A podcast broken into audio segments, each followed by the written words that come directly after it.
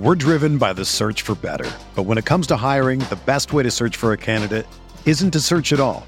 Don't search match with Indeed. Indeed is your matching and hiring platform with over 350 million global monthly visitors, according to Indeed data, and a matching engine that helps you find quality candidates fast. Ditch the busy work. Use Indeed for scheduling, screening, and messaging so you can connect with candidates faster. Leveraging over 140 million qualifications and preferences every day, Indeed's matching engine is constantly learning from your preferences, so the more you use Indeed, the better it gets. Join more than 3.5 million businesses worldwide that use Indeed to hire great talent fast. And listeners of this show will get a $75 sponsored job credit to get your jobs more visibility at Indeed.com slash BlueWire. Just go to Indeed.com slash BlueWire right now and support our show by saying that you heard about Indeed on this podcast. That's Indeed.com slash BlueWire. Terms and conditions apply. Need to hire? You need Indeed. This podcast episode is brought to you by Coors Light. These days, everything is go, go, go. It's nonstop hustle all the time. Work, friends, family expect you to be on 24 7. Well, sometimes you just need to reach for a Coors Light because it's made to chill. Coors Light is cold lagered, cold filtered, and cold packaged. It's as crisp and refreshing as the Colorado Rockies. It is literally made to chill. Coors Light is the one I choose when I need to unwind. So when you want to hit reset, reach for the beer that's made to chill. Get Coors Light in the new look delivered straight to your door with Drizzly or Instacart. Celebrate responsibly. Coors Brewing Company, Golden, Colorado.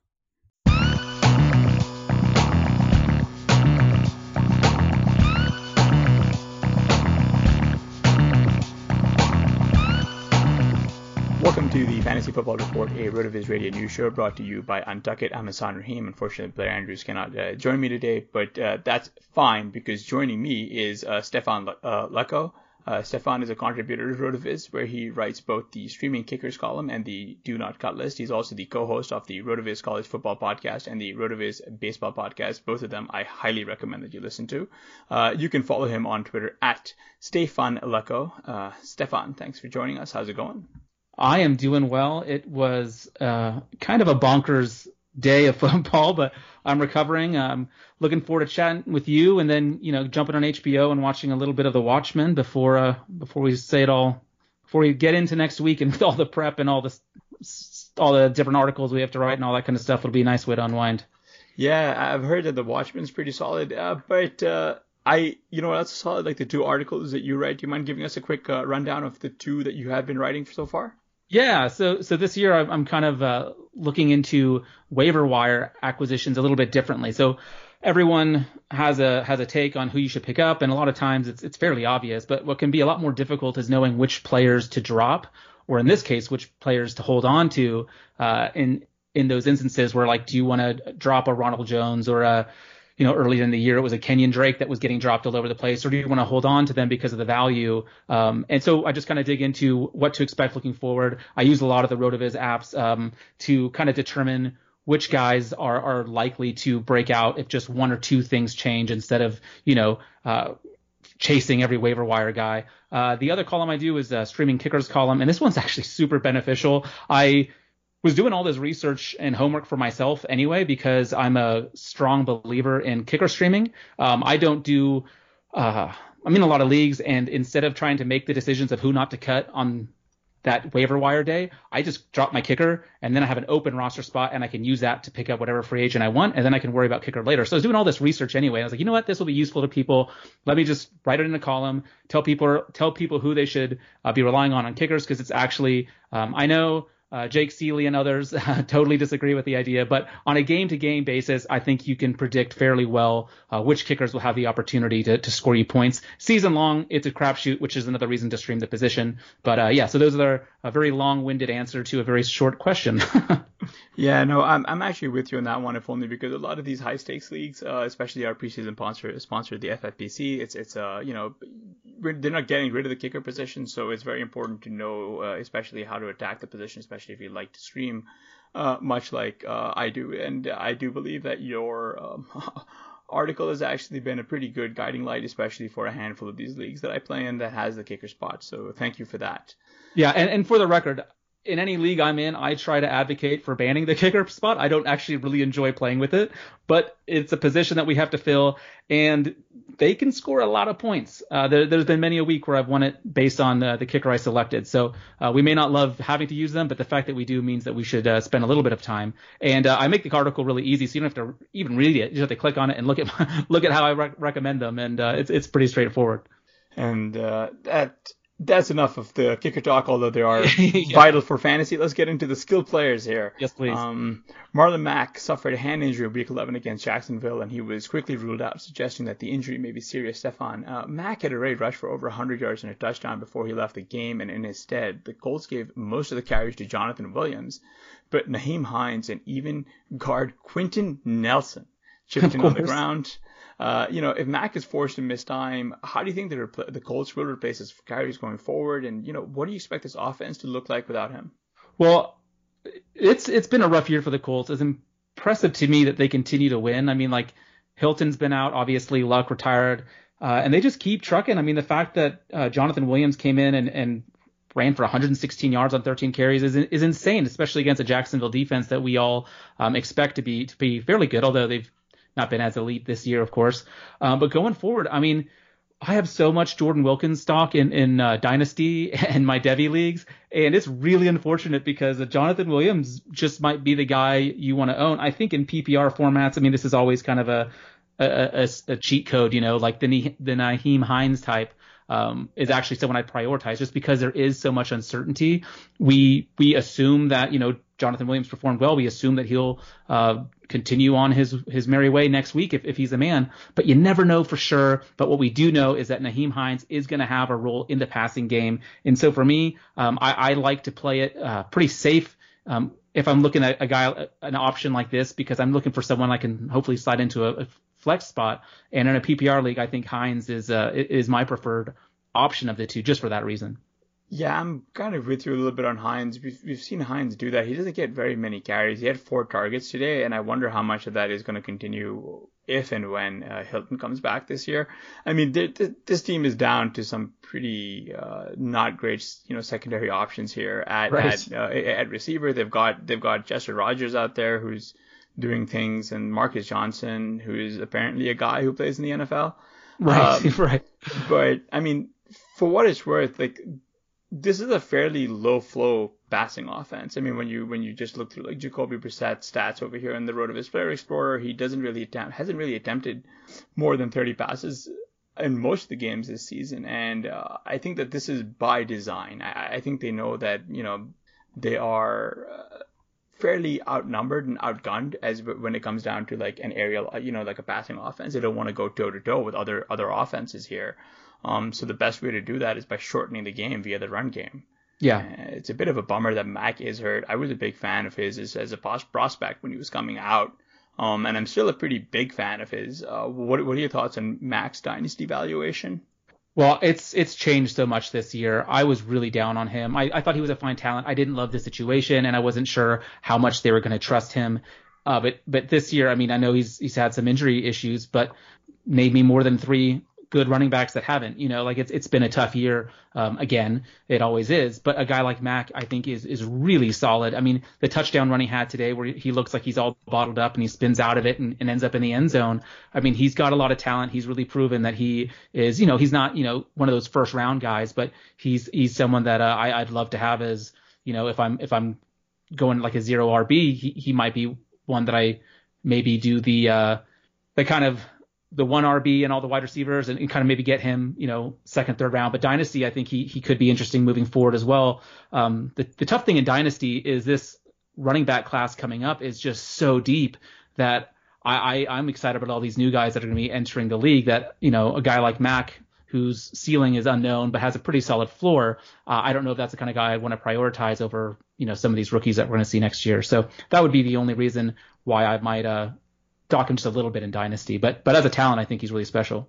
Yeah, that's actually a good note about like the upcoming rookie class. Uh, and uh, but um, I'm actually kind of excited as well. It's, that's why I, you know, I've been really enjoying listening to your shows because you guys have done a really good job of at least trying to trying to delve into the um, the uh, you know fantasy relevant prospects. And for those who are looking for a deeper dive, uh, both Matt Wispe and Jordan Hoover have articles up over on rotoviz.com along with everybody else, including you know Travis May and the rest of them. So yeah, really good stuff. Yeah, so there's some really good stuff, and we're getting to the point where you know, you can see who we're going to be getting uh, into the, you know, bowl season soon. And it's a good way to brush up on guys who are planning on declaring uh, yeah. for the upcoming year, especially if you're a dynasty player needy at RB. Um, and it, it should explain a little bit why people are wildly overvaluing their future picks. Right. Um, well, I was going to say if you if your trade deadline hasn't passed yet and you're in a dynasty league and you don't have a really good shot at making the playoffs, or if you don't think you can really survive amongst the Giants in your playoffs, start trading away players for picks because uh, next year is going to be it's going to be a fun rookie class. Yeah, it's it, that's been like pulling teeth, but yeah, I'm I'm I'm, I'm with you. But uh, you know, it's been a bit of a very sad story in the side in, in the NFL this season has been just how many quarterbacks have gotten hurt. But uh, NFL's networks, Ian Rapoport reports that Matthew Stafford's back injury could sideline him up to six weeks. And in his absence on Sunday, Jeff Driskel led the Lions' offense to 27 points with two passing TDs and an additional rushing TD.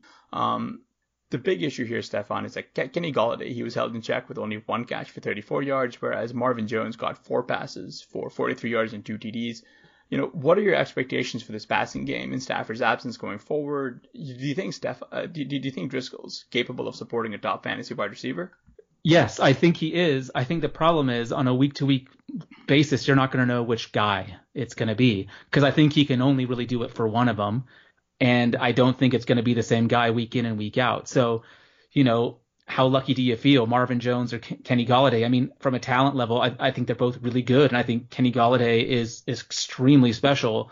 But I don't know if I can trust either one of them to deliver uh, what we had initially hoped Kenny Golladay would be and what he showed flashes of this year with Stafford. It is a shame because so many of these teams are losing their quarterbacks, and these great receivers uh, aren't able to show us uh, what they're capable of. And a lot of times, you know, I'm sure they're just as frustrated or more frustrated than us fantasy players, but it, it can be tough. But I mean, the week before Driskel, uh, Marvin Jones had a had an okay day from a from a yardage perspective, but but Golladay got the touchdown, so he'll probably throw one or two touchdown passes uh, a, a, week. Most quarterbacks do, but I don't think you can expect him to be throwing uh, for enough yardage that you will feel comfortable starting either either one of those.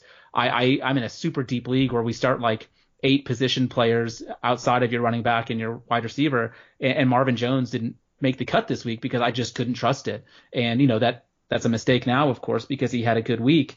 But but I just I don't know if Driskel's the type of quarterback that uh that can really contribute there when it's an offense that you know wants to run the ball anyway, at least in theory. Yeah, and they got they signed Bo Scarborough off the, off the street and immediately started him, and he goes 14, 55 and one.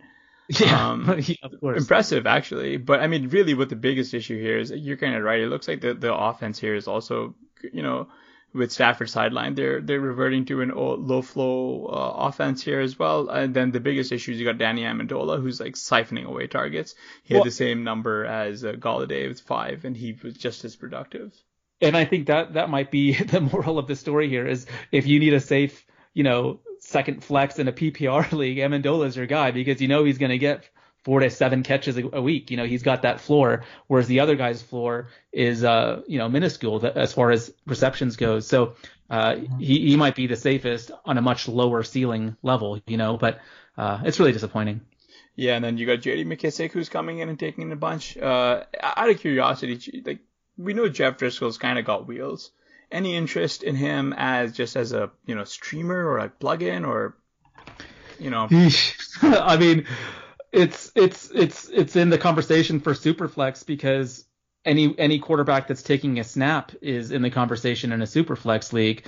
Um, in in the Scott Fish Bowl, I had Cam Newton and, and, and Stafford as my as my quarterback. So I'm really unhappy. But if you look at uh, Driskel's upcoming schedule, just looking at the strength of schedule up here on Rotoviz, like he, it's it's not great. I mean, Washington next week is, is you know not bad, but then you've got uh, Chicago and Minnesota after that, and then I, I don't feel comfortable trusting him in those. And I mean, he gets Tampa Bay in Week 15, but do you want to go into your semifinals of your championship with Jeff, Jeff Driskel at quarterback? I sure as hell don't. like, I just, I just think there, there must be better options.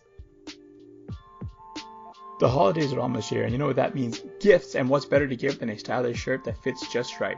Unlike most brands, Untuckit shirts are actually designed to be worn untucked. Untuckit shirts always fall at just that right length, no matter the size, so you always look casual and sharp. So whether you're shopping for the perfect holiday gift or just trying to craft a smart, relaxed style of your own, probably to wear out in the holiday season this year, Untuckit is the way to go. You can find your favorite Untuckit style online and check out one of their 80 brick and mortar stores. Visit untuckit.com and use Blue for 20% off at checkout. That's U-N-T-U-C-K-I-T.com and promo code BLUE for 20% off.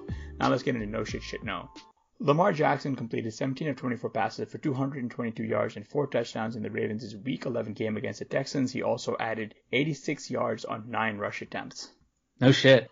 I mean, I was talking about him with a buddy of mine yesterday. He's like, it's just not fair. Like, I'm going up against Lamar Jackson again this week because he's in a couple different leagues. like, I feel like I'm already going to lose. Like, it's just not fair. And it, it, it just every week this guy is just producing numbers, and you know he he finds a way to do it. Is he throwing four touchdowns a week? No, but somehow, some way, he's putting up massive points. And if you play in leagues that give like bonus points for like yardage and big play bonuses, he's just killing you even more there. So he is he is special. Um, I have zero shares of him this year. Shame on me. I didn't believe he was going to be able to do it. I didn't think. I, I, just believed all the doubters. I believed all the haters. I know there was a lot of guys um, on on Rotoviz and elsewhere. Like I had uh, JJ Zachariason on, and we were talking about the Ravens, and he was telling me to go for Lamar, and I just was like, you know, if I if if I end up with him, fine, but I'm not targeting him late, and I look like an idiot now. Yeah, it's a it's a it's a bit of a it's a bit of a tough scene here. Like, um, I mean, if you missed out, on Lamar, like he was absolutely just the the apple uh, who set like your your roster on fire. Like he was like the guy who you needed to just completely crush at that QB position. I mean, you and I are pretty big proponents of late round quarterback, and then just you know knowing when to reach an, a round early for Lamar during the draft was right. one that just supercharges your roster. Uh, I don't know if you saw um um this, but like um like Deshaun Watson signed uh, Lamar's jersey with a message saying that uh, Lamar Jackson was the MVP. Hmm. like like I, mean it's it's real. Like every time, I mean just like the kind of steps that they've taken with him, yeah. the, how creative his offense was, and I just remember people like still bring up his his uh, performance against the Chargers as, as, as a cudgel to use against him, which again it's fair, but also part of it was it just seemed like the Ravens' coaching staff had no idea what to do with him under center.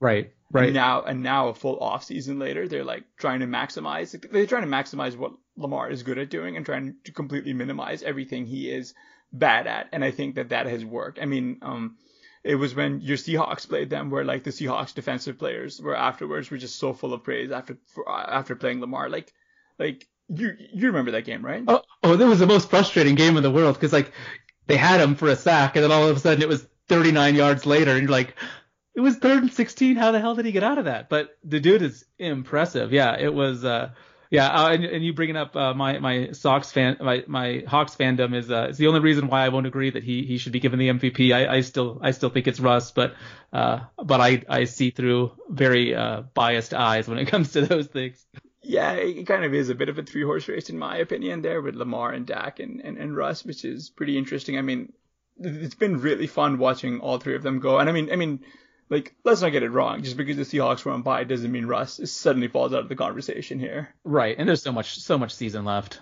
Yeah. It, it was just, it was just kind of fun. I mean, just remembering, like, like I was like listening and reading all the interviews about, about like Lamar afterwards and, you know, Bobby Wagner was just like, I don't know what you, what do you do? Yeah. Like, what can you do? Yeah.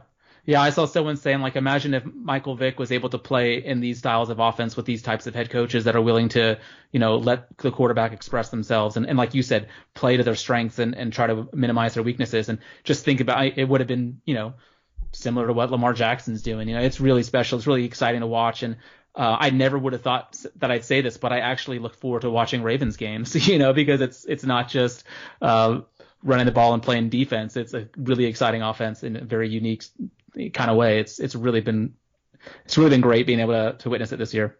Yeah, like my, my, my co-host Blair Andrews is, is, is a Ravens fan, and um, and he must be loving his life. Well, I mean, really, because they, they are playing a very aesthetically pleasing brand of football, which is a, a departure from the norm. Right, right. Calvin Ridley got all eight of his targets for 143 yards and a touchdown in the Falcons' 29-3 Week 11 win over the Panthers. Yeah. Uh, so a couple weeks ago, after the, the, the day that Sanu was traded, um, Matt Wispe and I got on and, and, did like an emergency pod to talk about some of the news. Um, I forget one of the big guys was placed on the IR, or I think Kerryon Johnson was placed on the IR that day too. So there's a couple of news items, and uh, and we were talking about it, and I said I think the big winner from this is is going to be Calvin Ridley. And not only Calvin, not, not only did that take place, but now Hooper's out. So there's all kinds of targets available for Calvin Ridley now.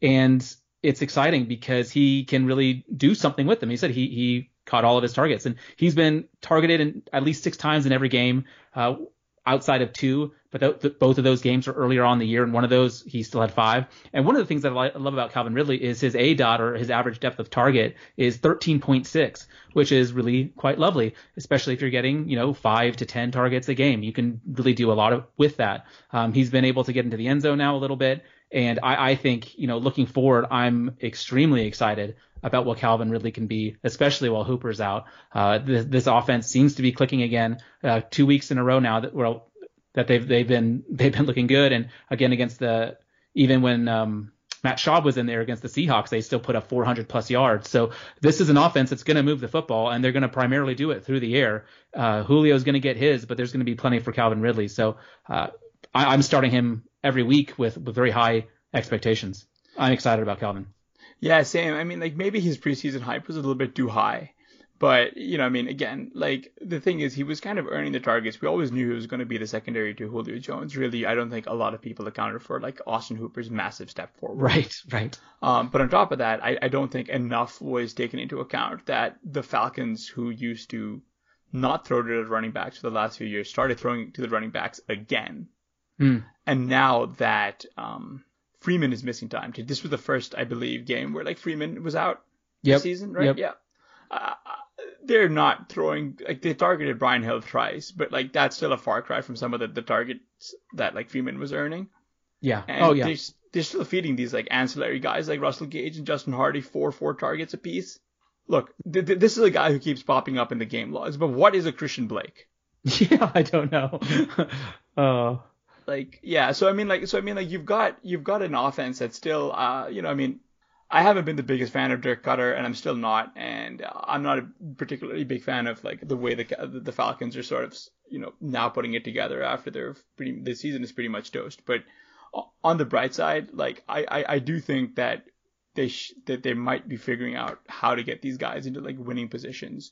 And i think maybe uh, you know they might be just looking to play spoiler down the stretch. It'll be interesting to see, but I, am with you on, on Calvin Ridley. I mean, like better late than never, I say, on, on, on his late breakout. You know what I mean? Right, and you're you're absolutely right. People were overdrafting him. The process was, you know, maybe maybe wrong, but because of how things have shaken out since then, it's going to end up working out, uh, and he's going to end up. I think, you know, I hate I hate the term league winner because there's no such thing usually, uh, but he's the type type of guy. I think he's going to be on a lot of rosters that end up uh, end up winning championships. Deshaun Watson completed 18 of 29 passes for 169 yards, zero touchdowns, and an interception. The Texans' 41-7 Week 11 loss to the Ravens. He also lost a fumble. Yeah, I'm going no shit here. I I I, I think um or shit no rather. Sorry.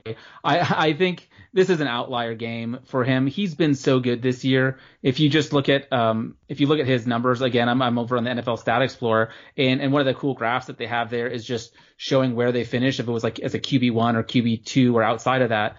And uh he's got six six um starts this year where he was uh, a top 12 quarterback. I mean, and, and some of those he absolutely exploded. I mean, we all remember uh, the Week Five game against Atlanta where he just went off for like 46 points. Uh, I I think he's got tremendous ceiling. Uh, the one thing that does make me a little bit nervous is he's got a, a couple of, of, tough games. He's got New England and, and Denver week 13 and 14, but Denver, I mean, Minnesota was able to come back on them, so you wonder what their their defense is going to be like. But but week 15 and 16, he has nice matchups against Tennessee and Tampa Bay. So uh, he's someone that I have on a lot of my rosters because I play in a lot of leagues where people just wait and wait and wait on quarterbacks, and at a certain point, Deshaun Watson to me coming into the year, I thought he was going to be QB two right behind uh, Mahomes. That's how I had it ranked, and I wanted as many shares of him as I could if it was later late enough. So I I'm still a huge uh, firm believer in Deshaun Watson. I think he's uh, really special. I think today was just just a really unfortunate day where the, the, the game got away from him and he he he just couldn't get going. So I I think today is an outlier. I, I don't think I expect any anything like this going forward.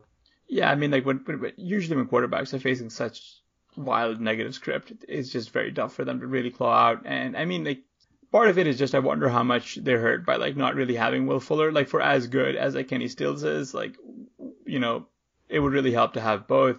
Uh, I unfortunately didn't really watch uh, the game, which is a bit of a bummer, but I am kind of excited about Houston's playoff schedule, if only because the last two weeks of their playoffs, uh, yes. playoffs, Tennessee and Tampa Bay, if you're able to make it there, right, man, that would be that would be the dream, um, right there, like like like that's kind of what what you really need to do, and and again, like there's no reason why Deshaun Watson is not, you know, again, like you said, it's just a, more of a blip. I, I'm with you here. Um, I'm just hoping that he rebounds because I have him uh, quite a bit as well, and and and I'm also just a fan of his play style, so it'd be exciting just if he comes back strong.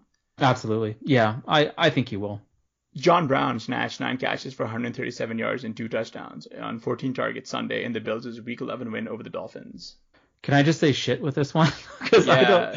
I mean, he did exactly what I would have expected him to do, and if you didn't start him today, then why are you rostering John Brown? Like against Miami, this was the perfect spot for him. What makes me super nervous is that we haven't seen it from him very consistently this year. Uh, his his last you know really good game was also against Miami. Uh, and, and, before that, it was all the way back in week one against the Jets. So against better teams, he's he's getting you between nine and, and 14 PPR points, which is you know right in that wide receiver three range. And you know that's not something I love. And if you look at his schedule going forward, it is super super tough. They've got Denver and Dallas, then they get Baltimore in week 14, which they just uh, had an absolutely gem of a defensive game that we were just talking about. And then in the playoffs, you've got Pittsburgh and New England. I mean I'm nervous. I love John Brown this week, and I think he's an incredible wide receiver. So, so the performance today did not surprise me, uh, but I don't know if I want to trust him with what's coming up ahead. And and and, and part of that is because of the quarterback position um, in Buffalo. I don't know what we can expect with that kind of slate of games coming up. So, yeah, shit. yeah, I mean, I think he sees enough targets, raw targets, to where you're just gonna have to start him if he's like one of the better options on your thing, or if you need a high variance option. Yeah. Um, yes. Because uh, he's still getting you those wide receiver three numbers, which you know that's that's not as easy to find as we might like to all believe it is. Yeah, I mean the good news is that um, you know targets are really raw targets is what you need. I mean it, it becomes a whole different story if like the script goes sideways, but um, sometimes that's just you know that's how it's gonna that's just how it works. Uh, you just these are the risks that you run. I mean, I'm always a proponent of like rostering guys like these guys, especially as your flex player, because you need the upside if yeah. needed. But you know, how it's uh, how it goes. Yeah, absolutely. And and, and you're right. I, I guess I, I, was more meaning today's performance isn't something that I would be expecting on a weekly basis. I think this is going to be c- kind of a ceiling game for him with this offense. Um, but you know, as a if you if you adjust your expectations and, and are like, is he start worthy? I think most weeks, yeah, I I, I know he'd be starting on all of my, all of my teams because it's it could be tough out there with all the injuries we've seen. Mark Ingram rushed 13 times for 48 yards in the Ravens' Week 11 win over the Texans. He also added three catches for 37 additional yards and two touchdowns.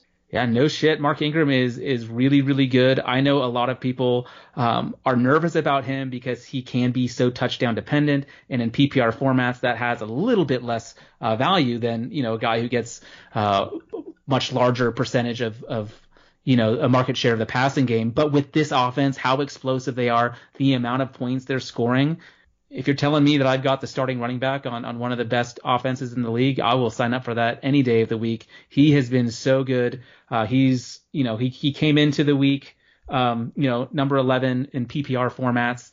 That's not going to uh, get worse, you know, after this slate of games. I mean, we still have a couple games this week, but he's just been so good. Um, I, I did love seeing him get those um, those three catches today, and I, I believe um, one, if not two, of his touchdowns were through the air. I'm not looking at the stat. I, I was bouncing around between games. You know, red zone is as it is.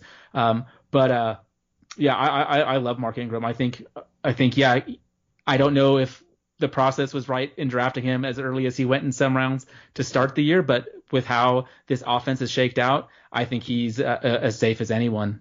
Yeah, I mean, he was kind of going a little bit too early for like my taste, like, but he has been showing phenomenal like finishes on a, on a weekly basis. Uh, the one thing that I will actually add here is like to your point, like this, this is a good offense is scoring a lot of points.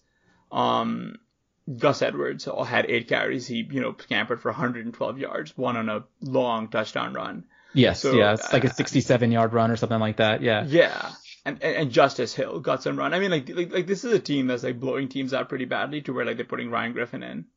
Yeah, that, that's true. I was gonna say uh, they're, they're, I was gonna say those guys only got touches because they were blowing them out. But I mean, if they continue to blow everyone out, that might continue down down the stretch. So we, but you know, if they do blow people out, a lot of times it's because Mark Ingram did pound it in for a three yard touchdown already. You know, so uh, those those crazy game scripts happen for a reason, and, and he's often a, a big part of that.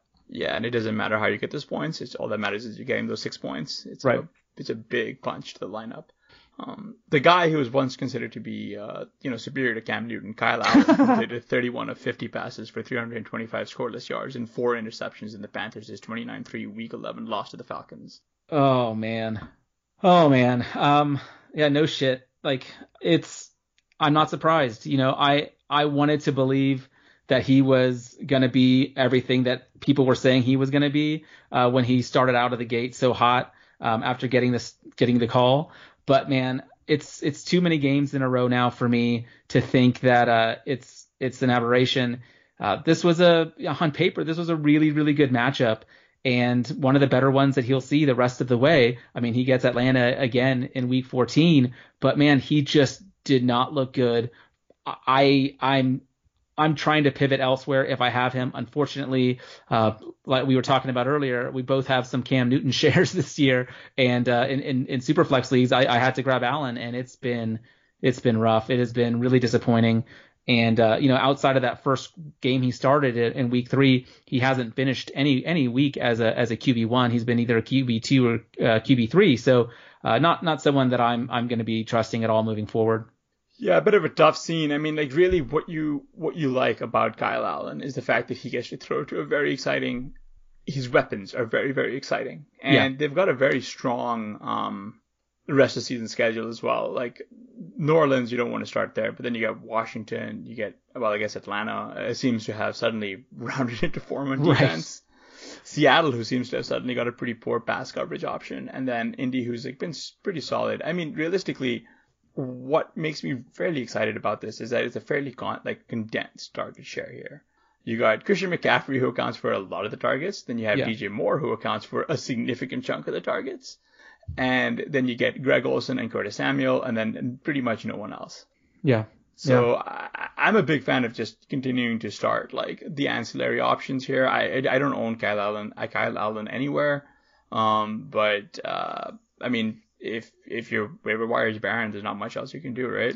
That yeah, that's very true. And and like you said, I don't think it necessarily. I don't think he's killing anyone else's value. I mean, Christian McCaffrey today in a, in a game where they only score three points and, and really struggled overall, he still ends the day with 70 yards rushing, but he had 11 receptions for 120 yards. Like in All PPR, matters. even in standard, he was fine. Like uh, like you said, the other guys, I mean, they're getting enough work that it's okay. I just don't want to start Kyle Allen. I just don't see. Um, I mean, in a two quarterback league, you probably don't have a choice. So what else are you going to do? But if you have the option to stream, uh, if you're on a one quarterback, then I, I think you, you, can do better. Courtland Sutton caught five of nine targets for 113 yards in the Broncos' Week 11 loss to the Vikings. He also added a 38-yard pass. Yeah, no, sh- no shit. He is he is who they want to feature right now. Um, I live just outside of Denver, so that was the game on TV. So I have Red Zone going on on my computer, and then I've got the, the game on on the on the bigger screen. And uh, just watching that game, they want to feature him so much. He, he ran the ball twice, he threw the ball once. They targeted him all over the place. He, he came into the week as the uh, number 15 receiver PPR. He's been really really solid. And I know the quarterbacks p- position there is is really really kind of frightening. Um, uh, who would have thought that we'd be disappointed to see Joe Flacco go? But here we are. Uh, but he seems to be uh, someone they want to feature, and I don't think it's going to really matter.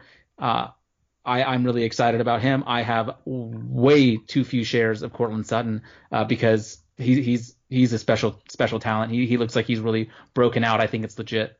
Yeah, and I just wanted to shout out uh, John Lipinski uh, and check out his uh, appearance on the road of his mailbag. He was the one who got me on to Courtland Sutton pretty late in the draft season. Like he had a really good case about you know why we should sort of just discount his uh, rookie season uh, and even his late declare because there was a pretty solid story about him wanting to go back to school there. Um, one of the things I wanted to actually talk to you about, um, you know, Brandon Allen be damned, right? Like, um, uh, quarterback play, whatever, just keep featuring the targets. Noah Fant got 11 targets today. He caught four of those for 60 yards. But yeah. um, Noah Fant, do you think that that is a guy who you'd be, if you're desperate at tight end, do you think that that's someone who people should be putting a you know priority waiver bid on? Yes, and hopefully he did it last week because uh, the, the, signs were there. I mean, the uh, the narrative street guys will tell you, you know, like oh, young quarterback coming in, they always like to rely on their tight ends, but that's partially true, but also uh, it's specifically true with this Denver Broncos team. They they spent a, a high draft capital on Noah Fant. They want to see what they want to see him out there producing as early as possible, just to get him comfortable in the NFL, get him comfortable playing uh, week in week out. They gave him an, an important part of the game. I think it was like on a third and one. They gave him a reverse a tight end reverse on third and one in a crucial part of the, they want to see Noah Fant with a ball in his hands. Uh, and I, and I think that they're going to design ways to get him open and, and feature him. So he's someone that if you don't have a, a, a solid, uh, true tight end one, which very few people do, go get uh, Noah Fant. I think he could really, really provide a really safe floor and a really uh, potentially good ceiling, uh, depending on the matchups, uh, week in, week out. Yeah, I mean, really, what's kind of worked against Fant, in my opinion, is the fact that the you know there've been a handful of primetime games where like Fant's always just sort of putting the ball on the ground. Yeah. Um, which again, to me, drops don't really matter uh, if you're continuing to see this kind of usage going forward. Right. It's a bigger difference if suddenly your target share and your targets just dry up. Exactly, and we haven't seen that take place. Or if you're uh, if you're a guy like Donte Moncrief and they're just like, okay, that's one too many, you're you're out.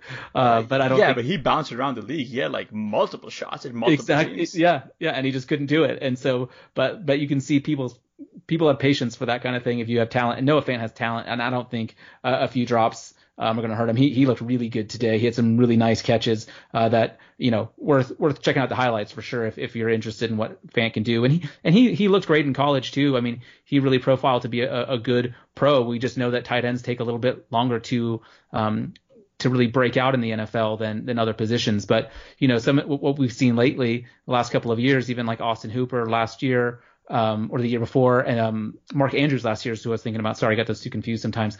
Um, towards the second half of the year, you're seeing these guys really start to click. Um, the, the, the, the learning period has, has really decreased, it seems like, with some of these uh, high drafted tight ends over the last uh, two or three years. Sam Darnold completed 19 of 30 passes for 293 yards, four touchdowns, and one interception in the Jets' Week 11 win over Washington. Yeah, no shit. I I've been t- talking about this Jets team for a while. Everyone was like, "Oh, the Jets could be good this year. They looked good to start, and then Darnold got hurt, and it was just disgusting for a while. And everyone bailed on the Jets. And in my column, my don't my don't cut list, I had Jamison Crowder number one, almost like like three weeks in a row. I was like, do not cut him. Like if you need to drop someone so that you can win this week and he's the only guy you can drop, I get it. But if you're looking to win down the stretch, you have got to keep Jamison Crowder because it may not be very exciting, but if you look at the schedule that the Jets have, and I know everyone's talked about it, but the next few weeks you got Oakland, Cincinnati, Miami, and then you have Baltimore and Pittsburgh in week 15 and 16. But man, the the next couple of weeks are just amazing. And uh, I think Darnold is going to be able to take take advantage of that. We we've seen him uh, connect really well with Robbie Anderson. Um, t- today, uh, of course, wasn't. I mean, he had that touchdown, but he didn't do a whole lot yardage wise. But Crowder's been good, and uh, Le'Veon Bell is catching balls out of the backfield too. I know we we were talking about how he's been a disappointment as far as a over over the whole year goes, but I think Darnold can do enough with the with the opposition that he's going to face that he's someone that I'll be looking to as a priority streamer. Joe Mixon rushed 15 times for 86 yards in a score, and he hauled in one of three targets for 17 yards in Cincinnati's Week 11 loss to the Raiders. This is another one. uh, yeah, no shit. in the sense that it was a good matchup, and uh, we're at that time of the year where Joe Mixon all of a sudden remembers that he was drafted in the early second round, late back of the first, and he's supposed to be giving us points. But this is, you know, couple weeks in a, in a row for him where, you know, in week eight he got over 17 points. Uh, in week 10 he got 17. They had their in week nine, and then you know he goes out today and, and has another good performance. We're at the time of year where Joe Mixon starts uh, producing in fantasy football, and I kind of expect it to to happen moving forward. They have a, a couple tough matchups, uh, but overall, I think he'll be able to produce. And one of the things that I, have kind of loved about um, Cincinnati the last couple of weeks is they don't really care how much they're losing by. Joe Mixon's still getting a ton of touches, so he's getting the volume, and we all know that this game, fantasy football, uh, volume is important. you know, the uh, the situation might not be ideal, but he he's getting the touches that uh, unless you've just crushed it in your draft and you have like so many RBs that you don't know what to do with. Um, if you drafted him in the first or second round, I, I can't imagine you found uh, two running backs or three running backs that you want to start ahead of him. Yeah, and part of what you mean, like you said, volume trumps pretty much everything because it's like the only thing that matters for fantasy scoring. Um, provided you know the player continues to receive that kind of volume.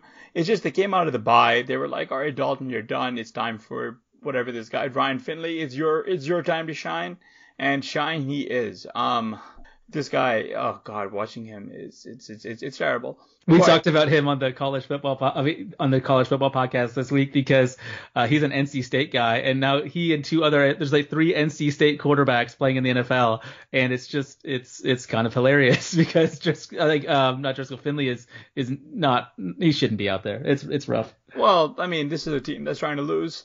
Yeah. Like it's a pretty good tanking strategy, but uh, but but again, I mean, like just to go back to Joe Mixon here, like they came out of the bye and they were like, whatever, you get 30 touches, 30. Like mm-hmm. that, that was just amazing. I mean, like part of what really was different was like this team came out, they were trying to be like, you know, fairly aggressive, pass heavy. They'd abandoned the run pretty early because the defense was poor and, you know, they just were un- weren't unable to stay on on a strip that was conducive to running backs, and then they just sort of phased Mixon out of like the receiving game. Even though you saw a bunch, he wasn't really getting the yardage. Like he doesn't put up those gaudy like receiving totals like a CMC does, or even any of the other receiver backs. But he's a pretty okay back in his own right. Like as far as right. the receiver goes, he's not pretty. You know, he's not elite, and he really wasn't like the primary option when Boyd was healthy and.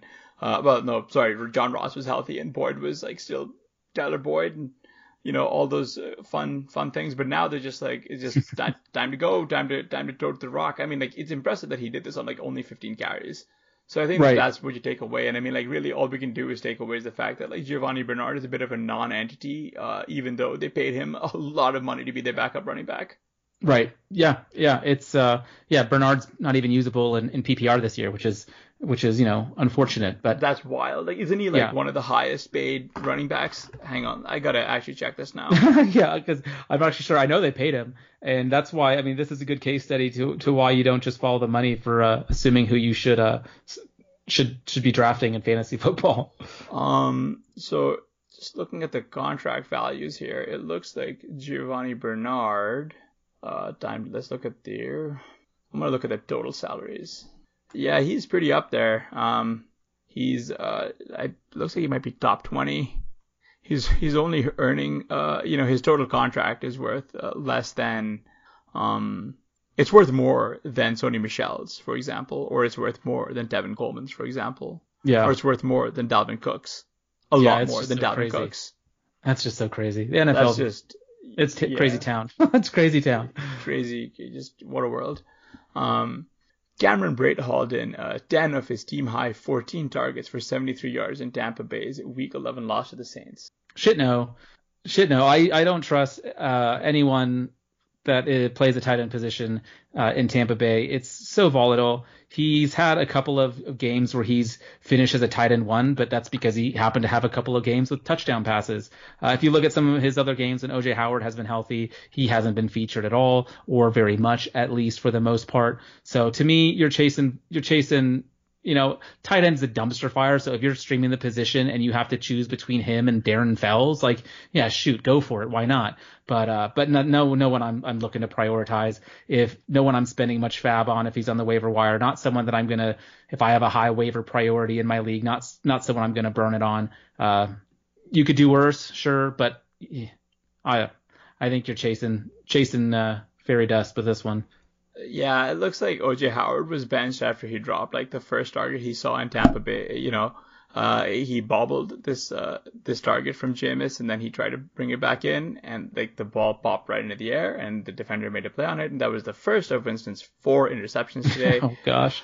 Uh, it looks like OJ Howard and this coaching staff are pretty much on the outs. And you wonder why they didn't trade him. You know, because teams were interested and they just refused to, and it just I just don't understand. The asking price was too high or something, right? Yeah, like, but? Just... Yeah, but if you're not going to use it, just yeah, whatever. I don't understand the NFL. Man, I I really don't know. Like I really don't think that the Bucs' GM is all that intelligent. I just I just think that he just remembers the time that they took him in the first round.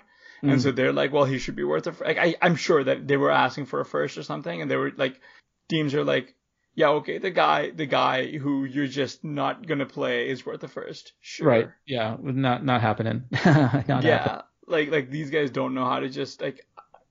I don't know what to say about Jason Licht or Licht. I'm not gonna bother learning his like how to pronounce his name because I just don't want to learn more about him. Yeah, that's fair. That is fair. Michael Gallup got 9 of 13 targets for 148 yards in the Cowboys' Week 11 win over the Lions. Yeah, uh, shit. No, I like Michael Gallup, the player, and I think you'll have one or two uh, more blow up games this this week. Uh, good luck. I mean, this year. Sorry. Uh, good luck guessing when those might be. Might be maybe against that. Maybe maybe it will come against New England, Buffalo, Chicago, the Rams. These are all pretty tough matchups. Uh, no thanks. Uh, I think it's great they did it today. It was a favorable matchup for him. Dallas has so many weapons, and you, you never know which Kellen Moore offense is going to be rolling out there. The one where they're they're pushing the envelope and throwing the ball vertically, or the one where they're trying to give uh, Ezekiel Elliott, you know, a billion carries. So uh, to me, uh, I mean, in the context of, of this being an outlier game, yeah, I think it is. If you if you're in a three receiver league with a flex, you're probably stuck with him. But um, with that really tough upcoming schedule, um, every one of those performances, every every upcoming performance uh, week he has um, is a negative uh, matchup from a strength of schedule uh, perspective until week 17. Uh, so so no thanks. Yeah, I mean, part of this is just explainable by like the fact that you know Amari wasn't 100% and he didn't actually play a full-time role. He only played 56% of the snaps, and when he was on the field, he was force-fed. He got only three of eight targets. I mean, this is just one of those things where I'm hoping that Amari is healthy in the long run. Like the guy has just been so so good. Yeah. Um, that like that like I think this like him, you know, just he's been playing through some pretty serious injuries uh to where to where um and like he's still been treated as like the alpha on that team. Uh again i think michael gallup really really good talent. Uh i think he's yes agreed dad yeah. overvalued in dynasty leagues because people try to do this false equivalence thing with him which is just not going to happen i mean in, in the game where like amari was forced from from the from the game early gallup was just not particularly good as the for, as a focal point, mm-hmm. but he's a very solid like a one B. I mean like well complementary receiver to Amari, and I think that that was really impressive that they were able to just you know let you know Amari sort of take it off and like just Gallup was just like you said, like he was able to smash again. He's just a guy that I think that if you have, you have to like plug him in unless somehow you've got better wide receiver options.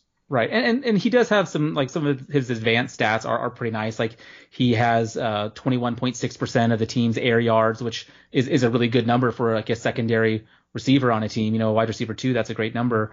Um, his average depth of target is 12.2, which you know is pretty good, and uh, his, his target share is only 18%, which you know that's why he's not why he's not someone that we say you can tr- trust you know, as a as a wide receiver one or, or even to duplicate a performance like this.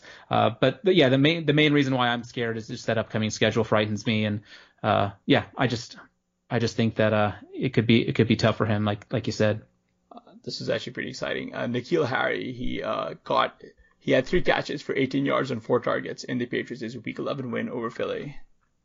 Yeah, so I couldn't trust Josh Gordon uh, when he was with New England. I certainly can't trust N- N'Keal Harry. So so to me, uh, this is kind of what you can expect, in my opinion, most weeks. So in the in the stance that he kind of disappointed today, uh, no shit for me. I, I think it's it's not surprising. I, I expect m- most of his games will be uh, single digit games. I don't think he's gonna be blown up. He'll have a few games where he he might produce because he does play with you know Tom Brady, and that's a that's a great uh, potentially great offense at times there, but.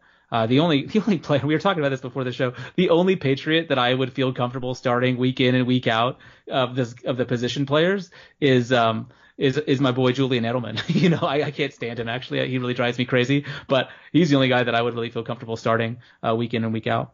Yeah, Julian Edelman had one touchdown pass today, and Tom Brady had zero touchdown passes yeah. today. Do we have a quarterback controversy? we we certainly should. Um, uh, Julian Edelman was fun watching him play quarterback in college. so it's good seeing him do it again now, every, every now and again. Uh, I did want to actually the, the, the, inclusion of Harry here. I, I did want to ask because he was like you know pretty highly touted, um, you know dynasty pick and pretty early pick, and he was a pretty well. I mean, look at the draft capital spent. He was a, yep. considered to be the, one of the top two receivers in this class. Um, you know, from a dynasty perspective, is it a good sign that he's finally getting on the field, and on top of that, he's actually getting targeted?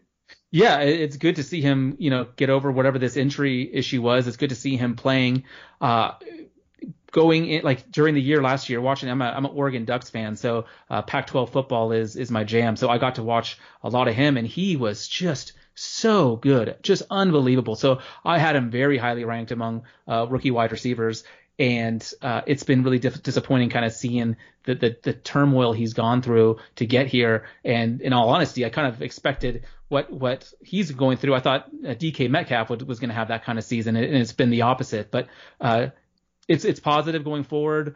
I I uh, I sold my shares a while back, so um, I'm I'm I'm not sure exactly what to think about him going forward. This this wide receiver corps in New England just feels really crowded, uh, especially with how they like to get running backs involved and all that kind of stuff with Mohamed Sanu there and uh, Julian Edelman and Dorsett. It's yeah, N'Keal Harry's going to struggle finding enough targets to be fantasy relevant. Um, yeah, next year. Yeah, maybe next year, and I am kind of excited because I have him in a handful of like dynasty league spots. If then that's kind of why I'm holding out hope here because I, like you said, like I was a pretty big fan of his. Um, it was yeah, pretty don't sell him now because no. you're only going to be getting 60 cents on the dollar, and that's definitely not worth it. He if he has that, a lot more upside on your team than he would in what you'd get back in a trade. Yeah, I mean between him and like AJ Brown, like I mean watching both of these guys, like like like uh especially AJ Brown, it's been interesting watching his like preseason play, sort of just the same way he played in preseason is the same way he plays in the NFL. Like it's just like, hmm, that's not a rookie. Like he just like is is a boss.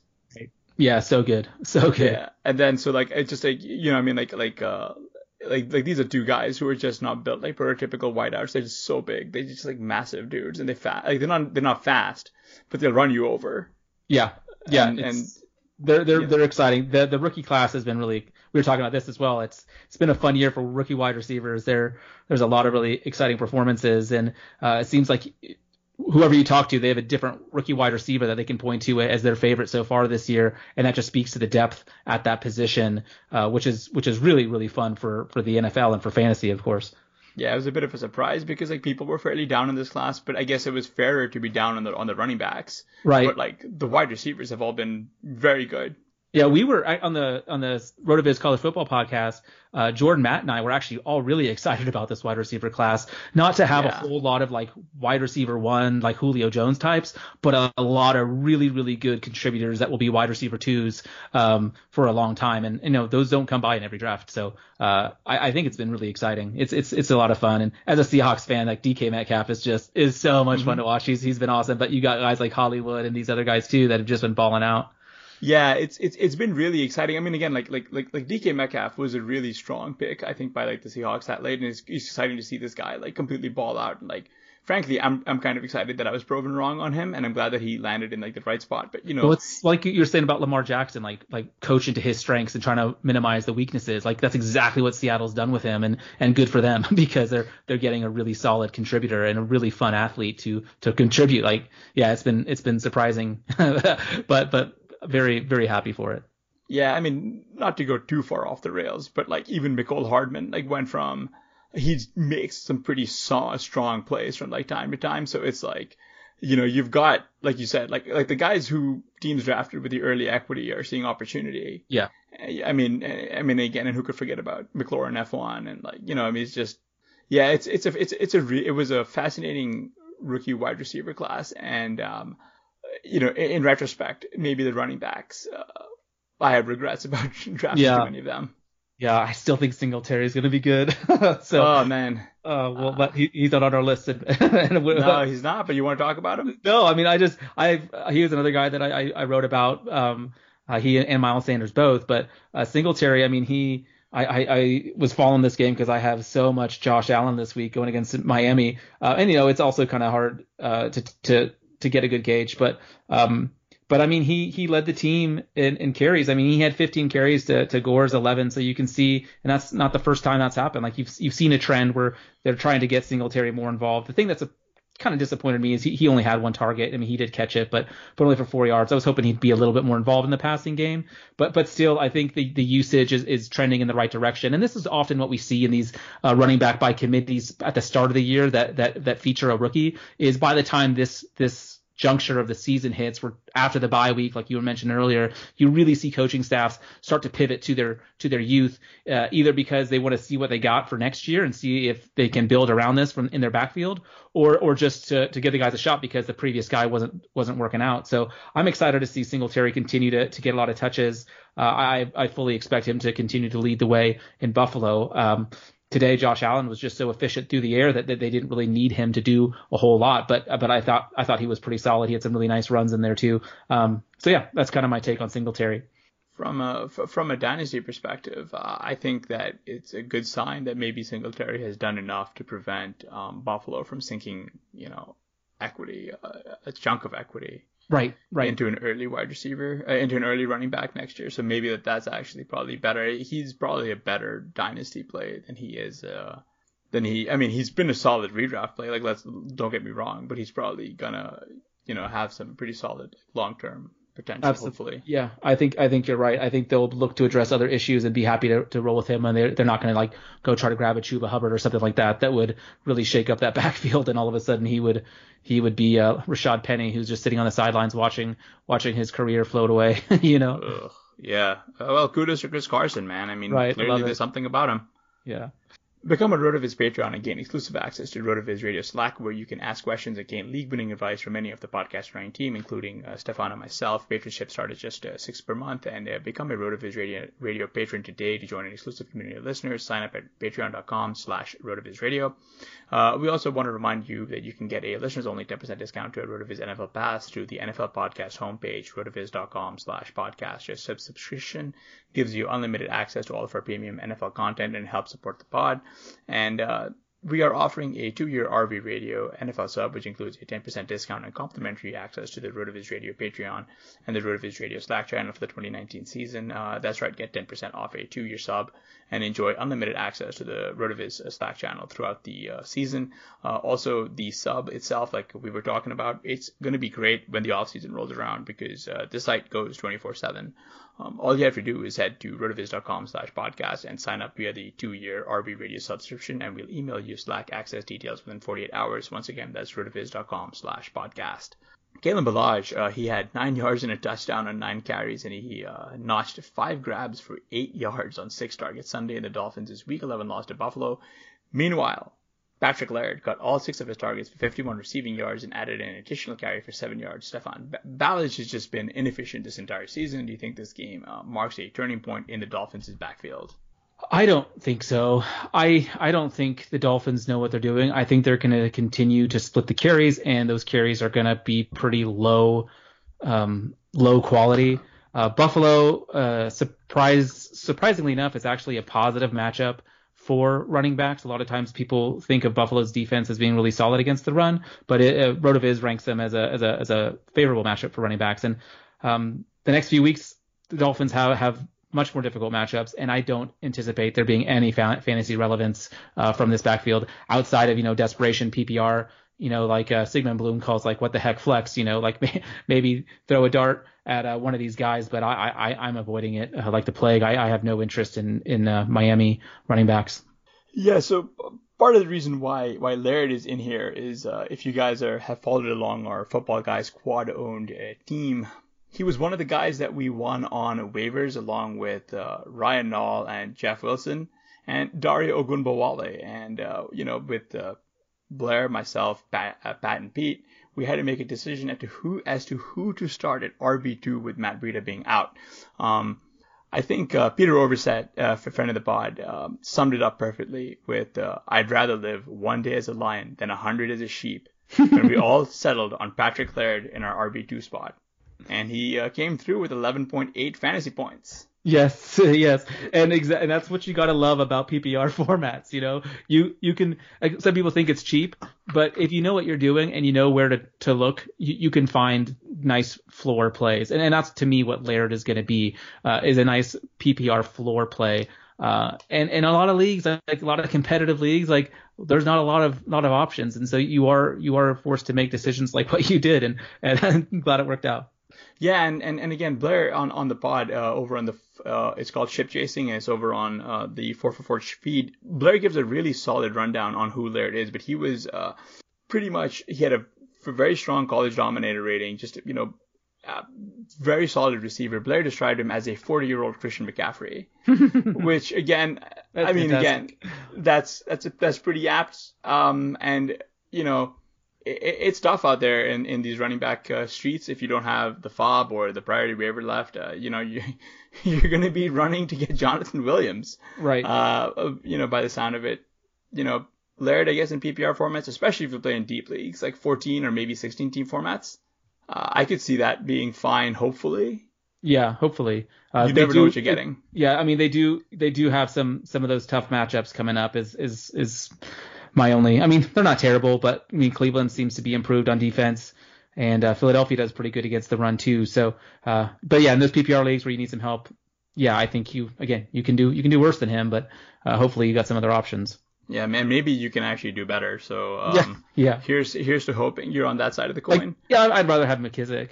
You know. Yeah, I mean, I mean, I'm really, sure what's gone already, but yeah, know, in these leagues but what's the but, but what's the the you know the scoring expectation here like because we really were our, our decision point really and just to give you an idea of how how was between Gus Edwards and Patrick Laird and why we rolled with Laird was because the Ravens typically don't really target the RBs that heavily Right. And, and his and his you scoring could predict a 62 yard touchdown run, could you? no, yeah, you, you know. I know, and that's and that's totally. I mean, again, it's such, such as life, but again, it's not it's not like yeah, he didn't kill you.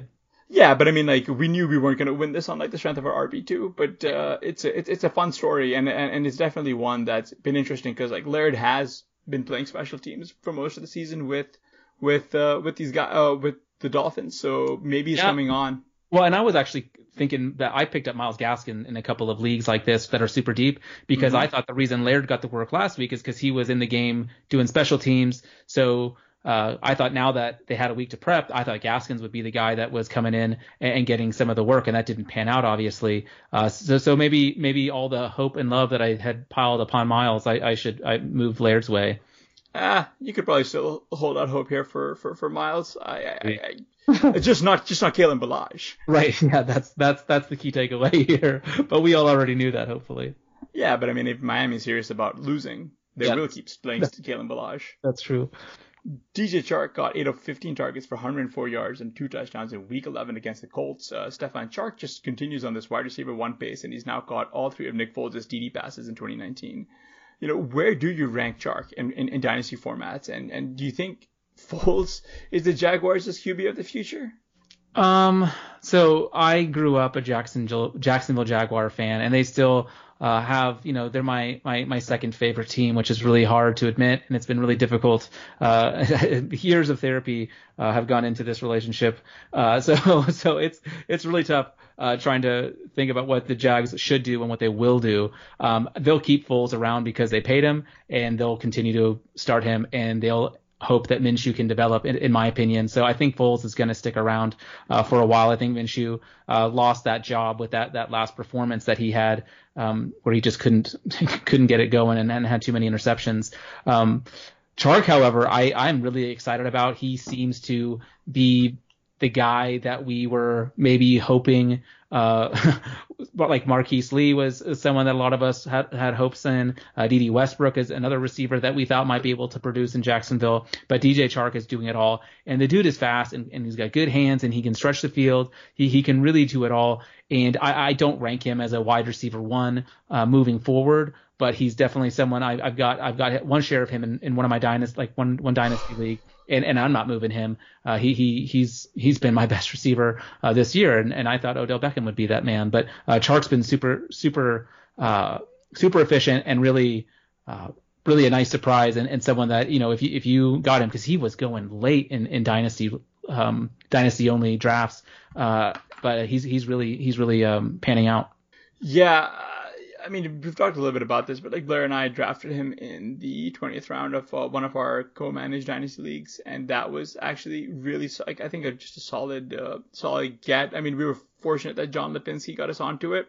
Yeah, got us onto him, and I think that that was I was uh, pretty pretty pretty thankful for him. Uh, you know, getting us onto Chark. I, I think you know it was actually really fascinating watching a guy who was questionable product, production, uh, you know, and then had a mixed, if that's a kind way of putting it, just a down, just a poor rookie year that didn't suggest that, um, you know, that he was going to be capable of seeing this type of, uh, or even making this kind of noise. But it just looks like, you know, with injuries piling up on this, on this, on this receiving corps, and they, you know, turned to him, made him a, made him a starter. He's been gangbusters, man. Yes. Like, yeah. He's just he's really proven why they, they took him in that in the in the early second round there, and and like he's just been an absolute mensch. Yeah, he's been he's been great, and the nice thing too is even his his bad weeks, you're still getting wide receiver three ish production. You're still getting like like he's had a couple he's on he's had a couple games under ten points, but but the vast majority of them have been pretty good, if not great. You know, like weeks where he's uh, he's he's won you the week because he's just been so dominant. So you know there there is a lot of volatility week in and week out, but season long I think Chark is someone that is uh, is really solid and he he he seems to be uh, in it for for whom, whomever might be throwing him the football, which which is good for us. Yeah, and that's and that's kind of the bigger the bigger thing here is he seems to be the primary uh, for both Minshew and um uh, Foles. Foles. Yeah. So it doesn't. Yeah, I, I totally forgot, and like that's really bad of me because uh, we actually started uh, Nick Foles in, in, in a league this week. Yeah, he did fine. Um, yeah. Uh, hopefully, hopefully he looks a little bit better going forward. But um, if not, it'll just be back to Minshew. Right, right, and and they've got you know they don't have the worst schedule coming up, so so that's also beneficial. Like they'll they'll see Tampa Bay pretty soon here, so you know you'll you'll get some nice production. Then Oakland and Atlanta in the playoffs, so uh, definitely I think DJ Chark is someone who uh, you can feel very happy about having on your team, especially like if you drafted him, you got him super late, like you said, and, and you basically have been gifted uh, an automatic start at the wide receiver position, which you know that's that's a beautiful that's a beautiful beautiful thing. Uh, then you got you know, out of curiosity, do you have any interest in this like Keelan Cole semi resurgence? Yeah, I mean, like you said, there's been so many injuries there, and the defense really has uh, taken a step back. So there are there they can't just hand it to Leonard Fournette as much as they'd like to. Um, and with the, you know the new offensive coordinator there as well, this this more propensity to, to want to throw the ball anyway. That's what got him kicked out of Minnesota. But uh, so so I think the secondary and tertiary uh, options are interesting, uh, but they're more like streaming plays to me than uh, let's pick up and start them week in and week out because uh, I think most weeks someone else will pop, but uh, it might be difficult to to predict who who it could be. Uh, speaking of the Jags and Dynasty, Josh Oliver, if he's out there, uh, he's uh, he's someone that could now that he's healthy again, he could uh, start to see a little bit more work. But that's for very deep, very deep leagues. Yes, and and and tight end premium. Yeah. I believe he I believe he hurt his back today. Oh, did he? I did not see that. That is. That is I gotta actually double check on that one, but uh, I do because he is someone that we do like here uh, at RotoViz. He he popped pretty nicely in Phil Watkins's uh, tight end model, and right. he's just had this you know injury issues that's really been, sidelined him. Yeah, it's been disappointing. But but we saw even O'Shaughnessy was was fantasy relevant for for a few weeks yeah. there. Uh, in, in, in Jacksonville, so it's it's a position that they they want to use. Uh, Marcedes Lewis was always someone that you could stream from time to time when, when he was still there. So uh, it's it's part of Jacksonville's DNA is having a, a, a tight end that you you think you can believe in, but you know it ends up disappointing you a lot of times. But but in those deeper leagues, it's someone to keep an eye on. Yeah, no, it, it, he did hurt his back and he exited today, unfortunately. So, oh, um, Uh, well, I mean, on the other hand, uh, out of curiosity, where would you be? Where would you be? Would you consider DJ Chark to be someone in that wide receiver 25 to 36 range, lower than that, higher than that? Where am I on in your dynasty rankings for wide receivers? Yeah, I I'm really skeptical. I I tend to play it safe, and uh, I'm usually a year too late on the breakouts, so I'll probably have him lower than I should. But I mean, I'd, I'd love to find a way to slip him into that 25 to 36 um, easily. You know, if not, maybe uh, again, I like the Jag, so maybe right around that like that that 20 25 slot right there. Well, that's a pretty far cry from where he was in the preseason, which is nice. Uh, would you be selling high on him at all, or no. is he more of a? He's a hold for me. Um, I don't think I'd be trying to trade for him because the owner has fallen in love with him and won't want to move him. Um, but but I wouldn't be trying to sell him. I, I don't think um, I, I don't think there's there's much reason to. He has a nice uh, floor ceiling combination that that I really like from a wide receiver. Uh, like right now, like wide receiver two. I mean, he's he's PPR number 12 on the year going into the week, but um, he's someone that he he's safe while also providing a nice ceiling. So I'd like to keep him. Nice. Yeah, I'm with you on all accounts. I, I think that it would take a, a, lot more than than people are willing to give for them for me to start parting with Chark here. Right. Yeah, me too. And uh, that will do it for this edition of the Fantasy Football Report. Special thanks once again to our guest, uh, Stefan Lako. Be sure to follow him on Twitter. You can follow him on Twitter at stayfunlako. Please remember to rate and review the RotoViz radio channel on Apple, Apple Podcasts and subscribe to our Patreon. Uh, for Blair Andrews, I'm Hasan Rahim. Thanks for listening.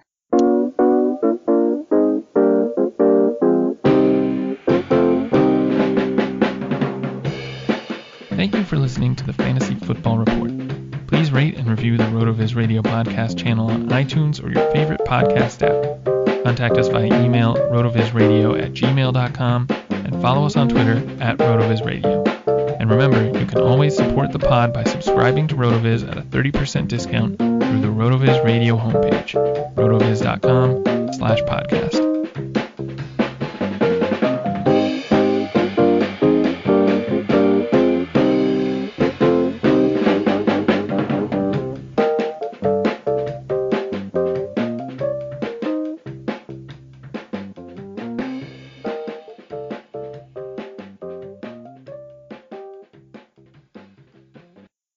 Nobody builds 5G like Verizon builds 5G because we're the engineers who built the most reliable network in America. And the more you do with 5G, the more building it right matters. The more your network matters. The more Verizon engineers going the extra mile matters. It's us pushing us. It's Verizon versus Verizon. 5G built right from America's most reliable network. Most reliable based on rankings from RootMetrics second half 2020 U.S. report of three mobile networks. Results may vary. Award is not an endorsement.